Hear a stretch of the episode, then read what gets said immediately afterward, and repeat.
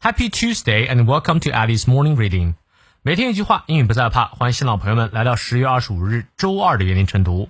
因为这句话来自于 Tony Blair，托尼布莱尔。他在九七到零七年啊，一直担任英国首相，是史上最长任的英国首相，和最近下去那位形成了鲜明的对比。他的这段话也很有意思。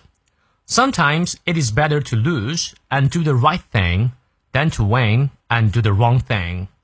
有时候做对的事儿而输，比做错的事儿而赢还要好。你看你是否能理解呢？我们来逐字看一下。Sometimes 有时候 it is better to lose 更好去输 and do the right thing 做正确的事情输了 than to win 啊赢了。and do the wrong thing，而做的是错误的事情啊。其实语言学习有些时候也是一样啊。很多时候呢，你的方法对了，但可能还没达到目标，没事儿。总比你方法错了，感觉一时半会儿有所提升，但长期却没有反馈啊好很多。好，让我们来看一下其中的发音知识点。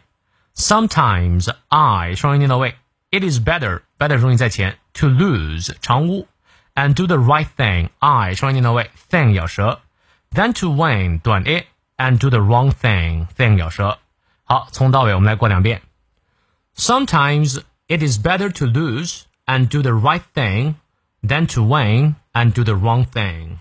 再来一遍。 Sometimes it is better to lose and do the right thing than to win and do the wrong thing. 希望这段话对你所启发。你们有任何问题，我们六点半的成都直播不见不散。See you later.